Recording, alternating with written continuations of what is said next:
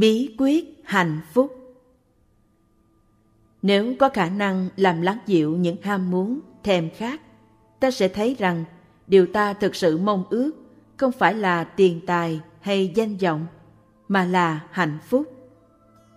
Vì muốn có hạnh phúc mà ta đi tìm quyền lực từ bên ngoài.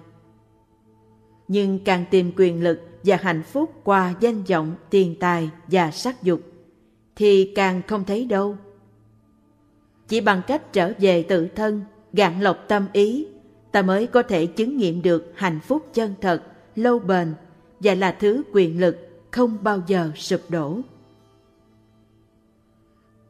Một người nghèo khổ hoặc vô danh tiểu tốt có thể hạnh phúc không? Nhiều người tưởng rằng không thể thực sự hạnh phúc vì không có tiền tài, không có địa vị thì sẽ không có quyền lực. Lẽ tất nhiên là nếu thiếu những điều kiện tối thiểu về ăn uống, nhà ở và áo quần thì không thể có hạnh phúc. Nghèo khổ và đói rét đưa tới đau khổ, bệnh tật và bạo động. Điều tôi muốn nói ở đây là ham muốn tiền bạc vượt quá nhu cầu vật chất. Ngày mà Bụt thành đạo, Ngài chưa nổi tiếng. Cả thế giới không ai biết đến Ngài ngay cả vua cha và hoàng tộc cũng không biết là Ngài đã thành đạo. Khi Ngài đến giường nai để thăm năm người bạn đồng tu năm xưa, họ cũng không biết là Ngài đạt được quả vị bục. Sau khi thành đạo, Ngài ngồi chơi với các em bé dưới gốc cây bồ đề và Ngài rất hạnh phúc. Hạnh phúc của Ngài không dựa trên danh vọng hay tiền tài. Ngài hạnh phúc là do Ngài đã giải thoát, đạt được an lạc và tuệ giác. Chúng ta cần thực tập làm sao để có được hạnh phúc từ sự an lạc, từ bi, tự do, nghĩa là không còn bị phiền não ràng buộc, chứ không phải từ số tiền có trong tài khoản ngân hàng. An lạc, tự do và từ bi là nguồn suối quyền lực vô tận mà ta có thể chế tác mỗi ngày. Sau này, Bụt trở nên nổi tiếng, nhưng danh tiếng không thể chiếm hữu và hủy hoại Ngài. Danh tiếng chỉ giúp cho giáo lý và pháp môn của Ngài thêm lan rộng. Danh tiếng không xấu mà là một phước lớn cho muôn loài. Ngay cả khi không có danh vọng tiền tài, nếu thực tập năm loại quyền lực, bao gồm tính, cần, niệm, định và tuệ, ta vẫn có thể hạnh phúc hơn rất nhiều người tiến tâm và giàu có hơn ta. Điều đáng ngạc nhiên là khi hạnh phúc, ta có thể dễ dàng kiếm đủ tiền để sống thoải mái, đơn giản. Khi vững chãi và thảnh thơi, ta kiếm ra tiền dễ hơn. Nếu có hạnh phúc, ta sẽ cảm thấy thoải mái trong bất cứ hoàn cảnh nào, ta không sợ gì cả. Có được năm quyền lực tâm linh trong tay thì dù bị mất việc ta cũng sẽ không đau khổ nhiều. Ta sẽ biết cách sống đơn giản và hạnh phúc, biết rằng trước sau gì cũng sẽ tìm được việc và sẵn sàng đón chờ mọi cơ hội. Cần phân biệt giữa hạnh phúc và hưng phấn. Nhiều người cho rằng hưng phấn là hạnh phúc. Họ mơ tưởng hay trông chờ một điều gì mà họ cho là hạnh phúc và với họ đó đã là hạnh phúc. Nhưng khi hưng phấn thì tâm không được bình an. Trong khi bình an là nền tảng cho hạnh phúc chân thật. Giả thử bạn đang đi trong sa mạc và sắp chết khát. Bỗng nhiên bạn thấy một ốc đảo đằng xa và biết rằng nơi ốc đảo kia thế nào cũng có nước uống và bạn sẽ thoát chết. Chưa tận mắt thấy dòng nước, chưa uống nước nhưng bạn đã thấy mừng rỡ, vui sướng và tràn trề hy vọng. Tuy nhiên, đó chưa phải là hạnh phúc. Bạn chỉ thực sự chứng nghiệm hạnh phúc khi thực sự uống nước và đã cơn khát. Không có bình an thì không có hạnh phúc thật sự. Có người thấy hạnh phúc rất dễ dàng, trái lại có người không được như thế, mặc dù họ có rất nhiều điều kiện để được hạnh phúc có thể mua điều kiện hạnh phúc nhưng không thể mua hạnh phúc. Cũng như khi chơi quần Phật, ta chỉ có thể mua banh, mua Phật, nhưng không thể mua niềm vui khi chơi quần Phật. Muốn chứng nghiệm niềm vui khi chơi quần Phật, bạn phải học, phải luyện. Viết thư pháp cũng vậy, có thể mua mực tàu, giấy bản, bút lông, nhưng nếu chưa tập nghệ thuật viết thư pháp thì không thể viết thư pháp được. Bạn chỉ thực sự hạnh phúc lúc viết thư pháp khi bạn có khả năng viết thư pháp. Hạnh phúc cũng vậy, phải dung trồng hạnh phúc, không thể mua ngoài chợ. Thiền hành là một phương pháp thực tập mầu nhiệm để tạo hạnh phúc. Từ chỗ khởi hành, ta hãy nhắm một vật ở phía trước. Ví dụ một cây thông, rồi quyết tâm rằng trong khi đi thiền hành đến cây thông, ta sẽ tận hưởng từng bước chân. Mỗi bước chân sẽ đem lại nguồn an lạc, hạnh phúc, có tác dụng nuôi dưỡng và trị liệu. Có những người trong chúng ta có khả năng đi từ một điểm này đến một điểm khác như thế. Họ đi và thưởng thức từng bước một, không bị bất cứ thứ gì làm cho sao lãng. Quá khứ, tương lai, dự án, sự hưng phấn hay kể cả sự mừng vui. Bởi vì trong sự mừng có yếu tố kích thích hơn là bình an. Nếu bạn đã quen thiền hành như vậy, thì mỗi bước chân sẽ đem lại cho bạn bình an, hạnh phúc và thỏa mãn. Bạn có khả năng tiếp xúc với mặt đất trong từng bước chân. Đang còn sống, đang thực sự có mặt trong giây phút hiện tại, thì mỗi bước chân là một điều màu nhiệm và bạn sống với màu nhiệm đó trong từng phút từng giây suốt thời gian thiền hành. Thiền hành một mình hay với đại chúng, mỗi bước chân sẽ giúp ta buông thư. Ta có cơ hội tiếp xúc với màu nhiệm của sự sống ngay bây giờ và ở đây. Khi không còn căng thẳng, không tiếc nuối quá khứ hay lo lắng tương lai, ta có thể tiếp xúc với tịnh độ hay thiên đường suốt cả ngày với từng bước chân. Trong Kinh Thánh có câu chuyện, một nông phu khám phá ra rằng trong thửa ruộng kia có một kho báu. Anh ta về, bán hết gia sản để mua thửa ruộng ấy.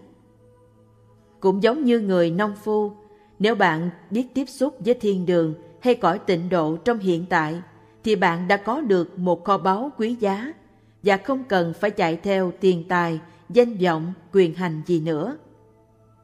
Tôi đã từng thỉnh cầu các vị lãnh đạo tôn giáo hay tâm linh cống hiến những giáo lý hoặc thực tập cụ thể để giúp chúng ta tiếp xúc với thiên đường ngay bây giờ và ở đây.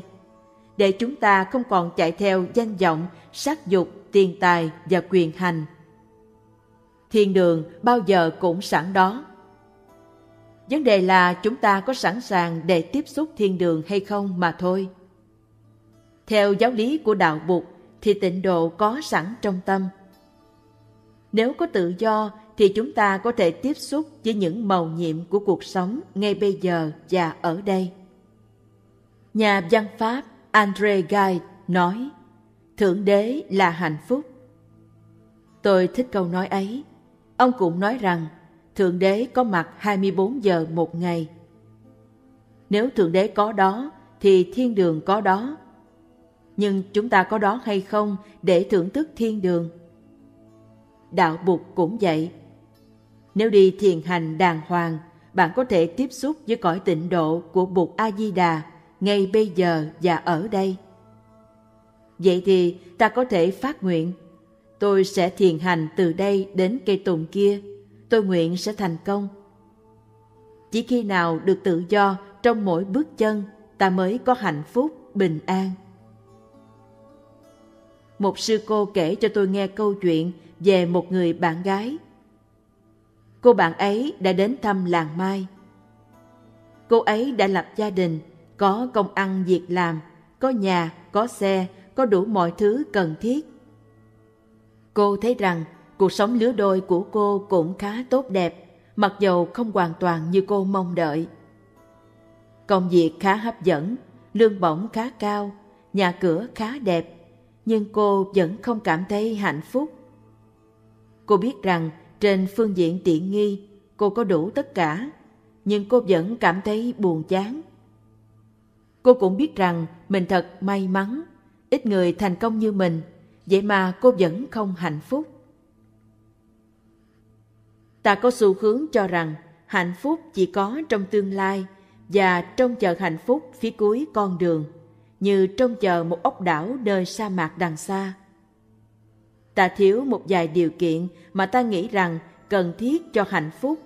Vì thế ta tưởng rằng khi có những điều kiện ấy thì sẽ có hạnh phúc. Giả sử ta nghĩ rằng phải có một bằng cấp ta mới hạnh phúc, nên ngày đêm ta chỉ nghĩ tới bằng cấp và làm đủ mọi cách để đoạt cho được mảnh bằng. Vì ta tin rằng mai kia khi đã có bằng cấp thì sẽ có hạnh phúc. Thực tế, ta có thể vui mừng, thỏa mãn trong vòng vài ngày hay vài tuần sau khi có được mảnh bằng. Nhưng rồi ta quen dần với sự kiện là đã đạt được mảnh bằng và chỉ vài tuần sau ta đã không còn cảm thấy hạnh phúc nữa. Ta lờn hạnh phúc đã có và chẳng bao lâu không còn cảm thấy hạnh phúc nữa. Cả những người trúng số độc đắc cũng không giữ được hạnh phúc lâu dài. Nghiên cứu cho thấy rằng chỉ sau 2-3 tháng, cảm xúc của những người trúng số sẽ trở lại bình thường. Điều đáng chú ý là trong 2-3 tháng đó, cảm xúc của những người ấy không thực sự là hạnh phúc, mà chỉ là cảm xúc mừng rỡ, suy nghĩ, tính toán. Sau 3 tháng, cảm xúc của họ sẽ trở về đúng như tình trạng trước khi trúng số. Bạn yêu ai đó và nghĩ rằng không thể hạnh phúc nếu không cưới được người ấy. Sau lễ thành hôn, hạnh phúc kéo dài một thời gian rồi tan biến. Không còn say đắm, không còn niềm vui và lẽ tất nhiên không còn hạnh phúc. Thực tế không như bạn trông đợi hay mơ tưởng. Bạn có thể biết rằng những gì đạt được sẽ không kéo dài, rằng một ngày nào đó người kia có thể phụ bạc bạn. Bạn nghi ngờ, cảm thấy bấp bênh, rồi sinh ra sợ hãi. Ngay khi có một chỗ làm tốt, bạn cũng không chắc sẽ được lâu dài. Bạn lo sợ bị sa thải bất cứ lúc nào. Thứ hạnh phúc không có bình an mà còn kèm theo sợ hãi thì không phải là hạnh phúc chân thật. Suốt ngày bạn sẽ bận tâm với những điều kiện của cái gọi là hạnh phúc ấy. Và vì những lo âu, bấp bênh, bận tâm ấy, bạn không còn cảm thấy hạnh phúc và sẽ buồn chán, trầm cảm. Ngay cả khi có đủ các điều kiện bạn tin rằng là cần thiết cho hạnh phúc, bạn vẫn chưa thỏa mãn. Vậy thì câu hỏi đặt ra cho những ai muốn có hạnh phúc chân thật là phải làm gì, phải trông cậy vào đâu? Câu trả lời của Bụt đơn giản nhưng rất sâu sắc muốn đạt hạnh phúc lớn, muốn có hiểu biết lớn, yêu thương lớn, thì không nên an trụ tâm mình vào bên ngoài, nghĩa là vào sắc, thanh, hương, vị, xúc, pháp. Không nên trụ tâm mình vào bất cứ đối tượng nào để đạt giác ngộ thương yêu. Giả sử ta phân dân khi chọn một hướng đi cho đời mình. Có người nghĩ rằng nếu là một cảnh sát thì sẽ hạnh phúc, có người thấy hạnh phúc nếu được làm bác sĩ hay một nhà chính trị. Ta phải chọn lựa, nhưng ta phân dân và không biết rằng lựa chọn đó có mang lại hạnh phúc không. Ta do dự, đắn đo. Nếu theo hướng đó mà không hạnh phúc thì phải làm sao đây? Ta nghi ngờ như vậy là vì ta quyết định căn cứ vào hình thức bên ngoài. Con đường xuất gia là một hình tướng làm một nhà chính trị, doanh nhân hay nghệ sĩ cũng chỉ là hình tướng bên ngoài. Có những nghệ sĩ hạnh phúc và có những nghệ sĩ không hạnh phúc. Có những người xuất gia hạnh phúc và có những người xuất gia không hạnh phúc. Có những cư sĩ hạnh phúc và có những cư sĩ không hạnh phúc. Có những nhân viên cảnh sát hạnh phúc và có những nhân viên cảnh sát không hạnh phúc. Vì vậy, địa vị hay nghề nghiệp mà ta tìm kiếm không bảo đảm cho hạnh phúc. thật sai lầm nếu chỉ quyết định và phó mặc hạnh phúc của mình vào hình tướng bên ngoài. Ta sẽ bị đánh lừa. Bạn muốn lấy một người chồng đẹp trai, có bằng cấp, có địa vị, bởi vì bạn tưởng rằng cưới được một người như thế thì sẽ có hạnh phúc. Nếu kết hôn với một người vì người ấy đẹp hay giàu, tức là bạn chỉ dựa vào hình thức bên ngoài, nhưng hình thức bên ngoài thay đổi không ngừng. Nếu vì hôn phối của bạn mất việc, không còn danh vọng, quyền hành nữa thì sao? Nếu người ấy bị tai nạn rồi bị tàn tật, xấu xí thì sao? Dầu chọn một hình tướng nào, một hướng đi nào cho cuộc đời, nếu kẹt vào hình tướng thì bạn cũng không thể nào có được hạnh phúc, ngay cả khi bạn chọn con đường xuất gia. Chấp vào hình tướng của một người xuất gia, nghĩ rằng khoác áo người tu vào ở chùa sẽ làm cho bạn hạnh phúc là bạn lầm. Có những thầy, những sư cô không hạnh phúc bởi vì những gì ấy không có khả năng hiểu biết và thương yêu. Trái lại, khi biết cách tu tập hiểu biết, thương yêu trong từng giây, từng phút, thì hình tướng bên ngoài không thành vấn đề nữa.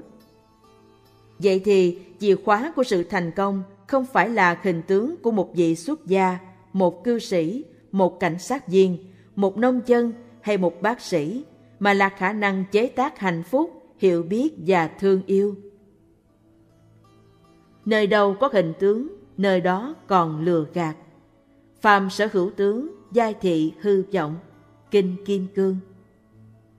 Phải cẩn thận lắm mới được, không nên dựa vào dáng dấp, hình tướng bề ngoài để quyết định.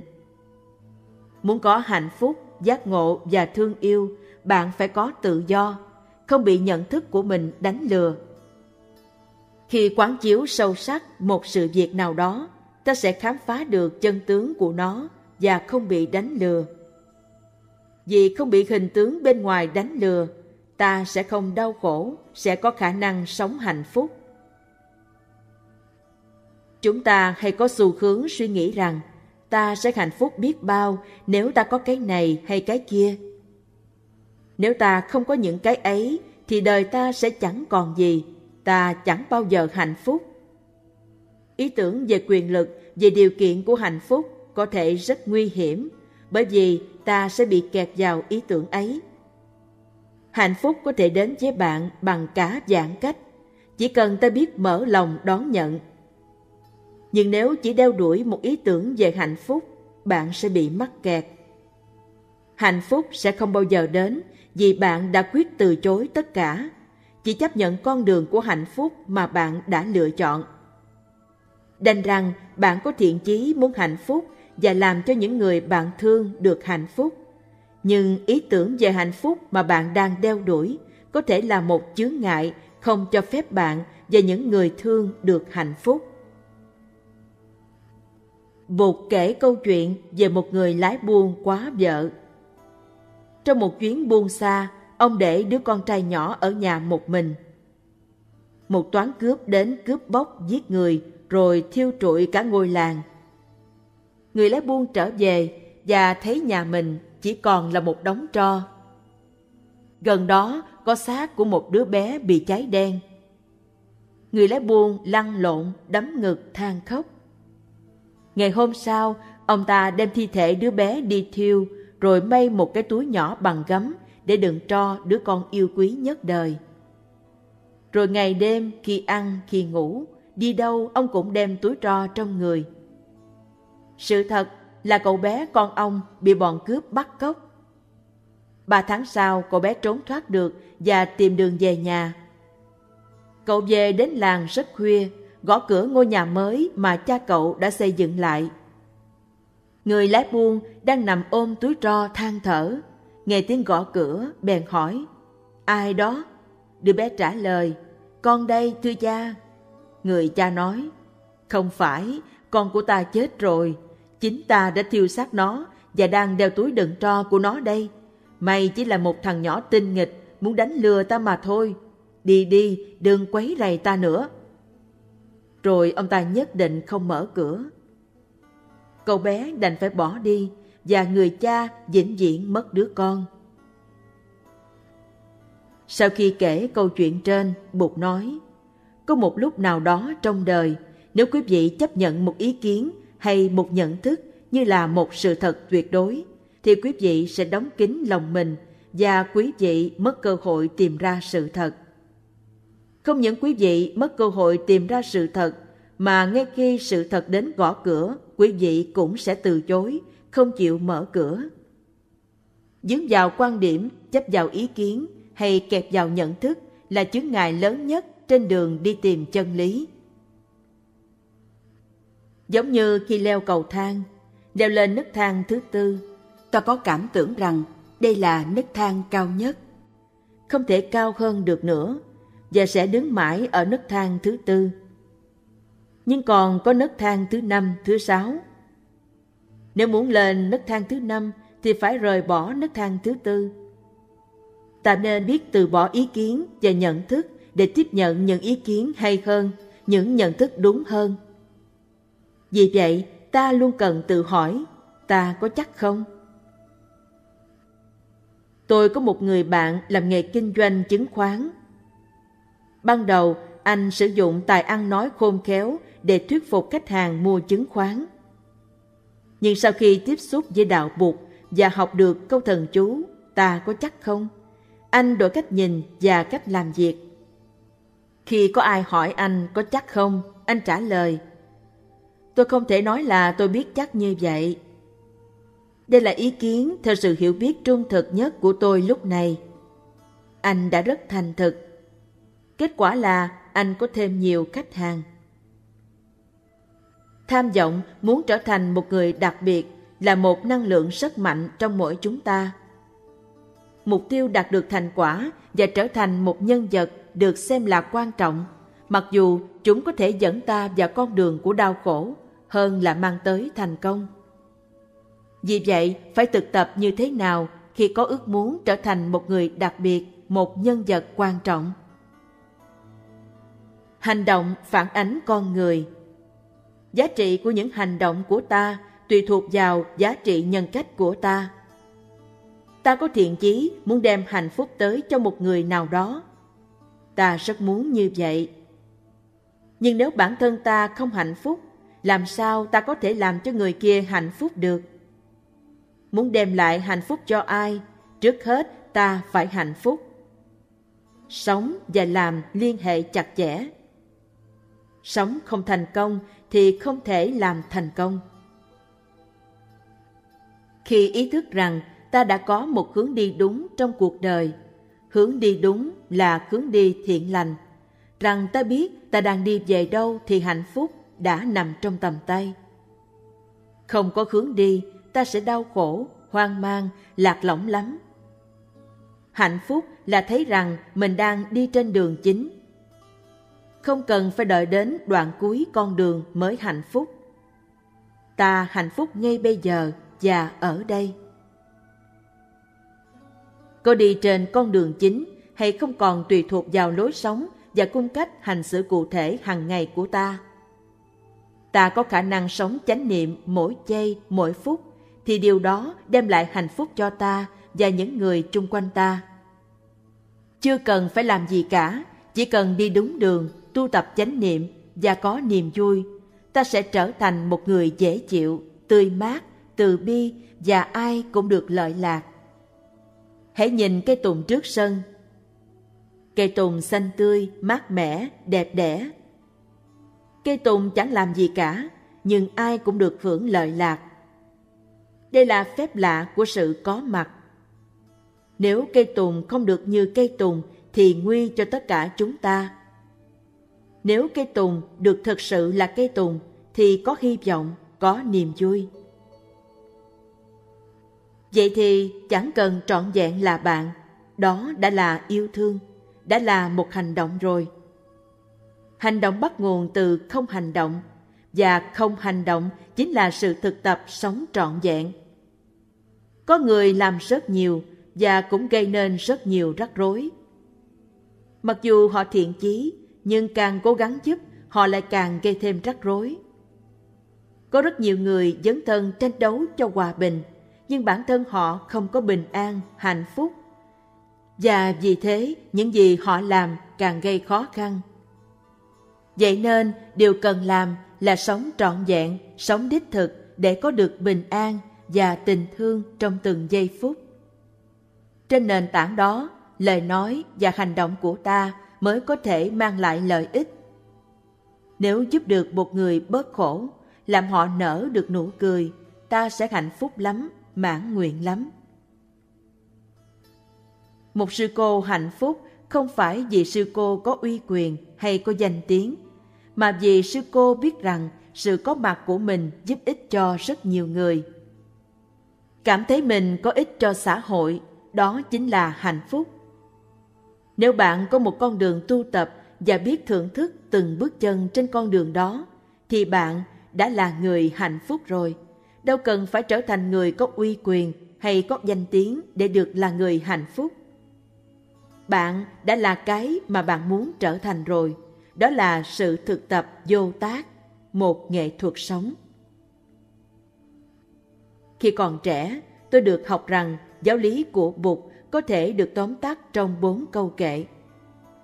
Khi được hỏi làm sao để được hạnh phúc, Bụt trả lời, chư Phật mười phương đều dạy rằng Việc xấu không nên làm, việc tốt gắng sức làm, giữ tâm ý trong sạch là lời chư Phật dạy.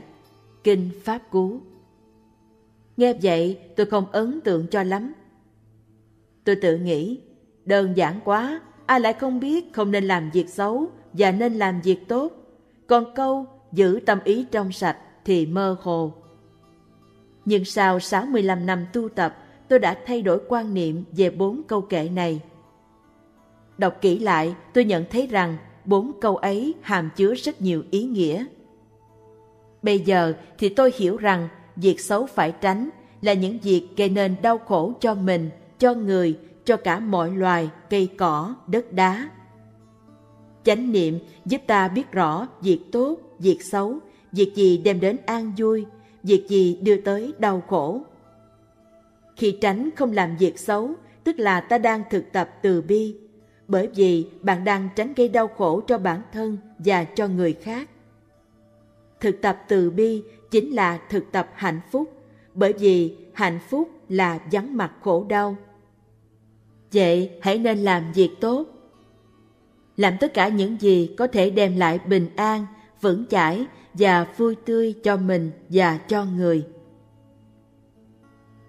Chúng ta thực tập yêu thương, thực tập từ bi và biết rằng yêu thương đem đến hạnh phúc.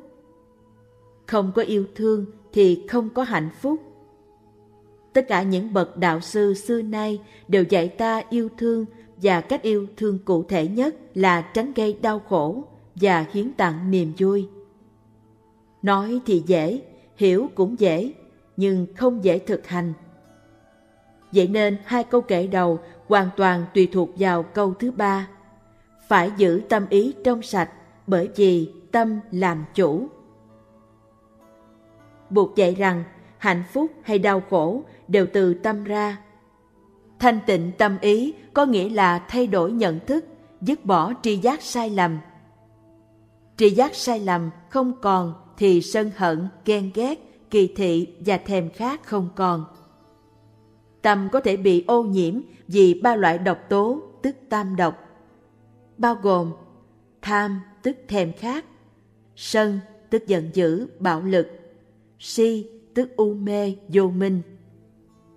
Thanh tịnh tâm ý là giải trừ ba loại độc tố ấy bằng ba tuệ giác, đó là chánh niệm, thiền định và tuệ giác. Tâm còn đầy vọng tưởng, sân hận và thèm khát là tâm không thanh tịnh. Và nếu tâm không thanh tịnh, trong sáng, thì dù muốn làm điều thiện, ta cũng không làm được. Ngay cả muốn tránh điều ác cũng không tránh được. Ta chỉ có thể khiến tặng hạnh phúc và tránh gây khổ đau một cách dễ dàng. Khi ta biết điều phục và gạn lọc tâm ý. Nghệ thuật điều phục và gạn lọc tâm ý là điểm đặc trưng nhất của đạo Bụt. Khi tâm đã được điều phục và chuyển hóa, ta sẽ có hạnh phúc. Trên đoạn đường thiền hành đến cây tùng, ta bắt đầu bước một bước và tập làm sao để bước chân ấy chứa đầy năng lượng của niệm, định, tuệ. Nếu thực tập thực sự, ta sẽ khám phá ra rằng mỗi bước chân sẽ chế tác ra năng lượng của niệm, định, tuệ và đem lại cho ta niềm hạnh phúc. Trước hết, ta ý thức rằng ta đang bước một bước, đó là năng lượng của chánh niệm. Ta đang ở đây, ta đang sống, ta đang bước. Bước mà biết là đang bước, đó là chánh niệm khi đi. Chánh niệm giúp ta có mặt ngay bây giờ và ở đây, thực sự có mặt, thực sự tỉnh thức. Tổ Lâm Tế nói rằng, phép lạ không phải là đi trên không, đi trên nước hay đi trên lửa. Phép lạ là đi trên mặt đất. Đi trong niệm, định, tuệ là thể hiện thần thông. Ta đang thực sự sống, thực sự có mặt và tiếp xúc với những màu nhiệm của cuộc sống trong ta và chung quanh ta. Người ta đã phát minh ra rất nhiều máy móc để giúp tiết kiệm thì giờ. Với một máy vi tính, ta có thể làm nhiều việc kỳ diệu, nhanh gấp ngàn lần. Trước kia phải mất nhiều tuần lễ mới cày xong một thửa ruộng, bây giờ chỉ cần vài ngày. Áo quần không phải giặt bằng tay nữa vì đã có máy giặt. Nước không cần phải ra giếng gánh vì đã chảy vào tận nhà bếp. Có biết bao nhiêu cách tiết kiệm công sức thì giờ, thế mà sao chúng ta vẫn bận rộn hơn cha ông ngày xưa rất nhiều. Vì sao vậy? Bởi vì chúng ta mua sắm quá nhiều, sức tiêu thụ của chúng ta quá lớn, nên chúng ta phải làm nhiều việc hơn. Vì vậy, mặc dầu chúng ta có thêm rất nhiều tiện nghi so với ngày xưa, chúng ta vẫn đau khổ, vẫn bị trầm cảm. Các công ty sản xuất dược phẩm cho biết, loại thuốc tiêu thụ nhiều nhất trong xã hội chúng ta hiện nay, nhiều với số lượng khổng lồ, chính là các loại thuốc an thần, thuốc chống trầm cảm. Khi buộc dạy ta thanh tịnh tâm ý, buộc không nói tới chuyện an thần. Chúng ta đã đưa vào thân tâm quá nhiều độc tố. Thế giới mà chúng ta tạo dựng đã quay lại chế ngự chúng ta, làm ta không thể nào thoát ra được. Khi thức cũng như khi ngủ. Tuy nhiên bình an và hạnh phúc vẫn có đó. Chỉ cần ta giác ngộ rằng những điều kiện mà chúng ta cho là thiết yếu để có hạnh phúc thật ra chỉ đem lại trầm cảm, tuyệt vọng và quên lãng. Phải bắt đầu bằng hơi thở.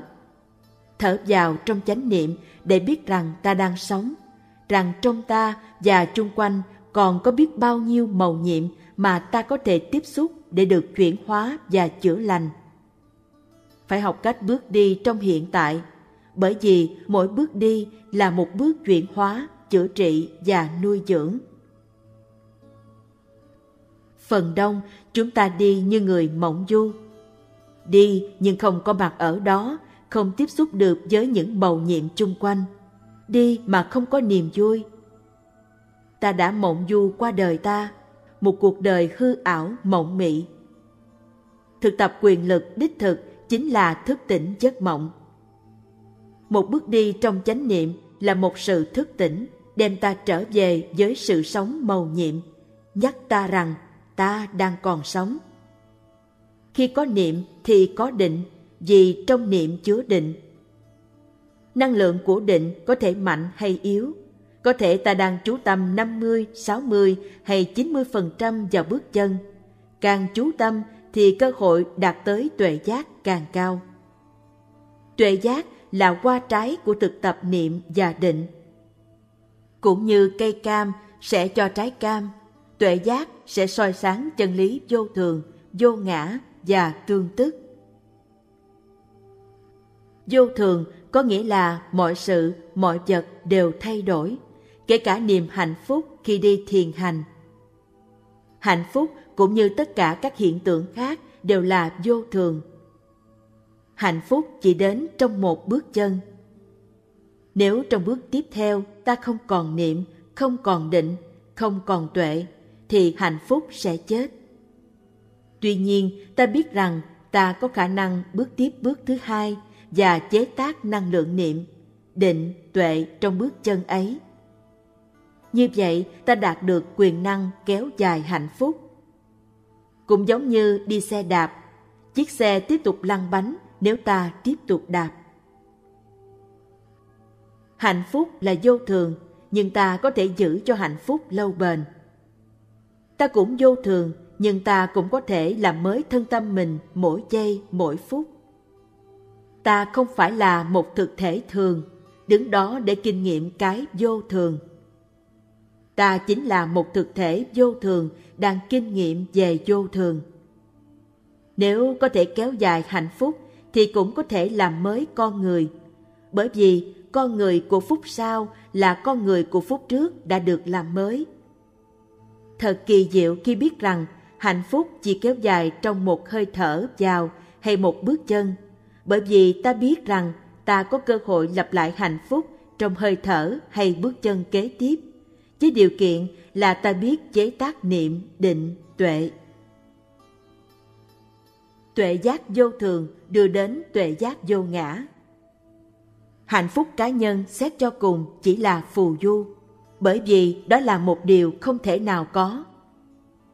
Hạnh phúc, đời sống của chúng ta tùy thuộc vào hạnh phúc, đời sống của tất cả mọi người, mọi loài khác. Đây là tuệ giác tương tức. Tuệ giác về mối liên hệ tương hỗ giữa tất cả mọi người, mọi loài. Người cha biết rằng nếu con mình không hạnh phúc, thì chính mình cũng không hạnh phúc. Vì vậy, ông sẽ lo cho con được hạnh phúc.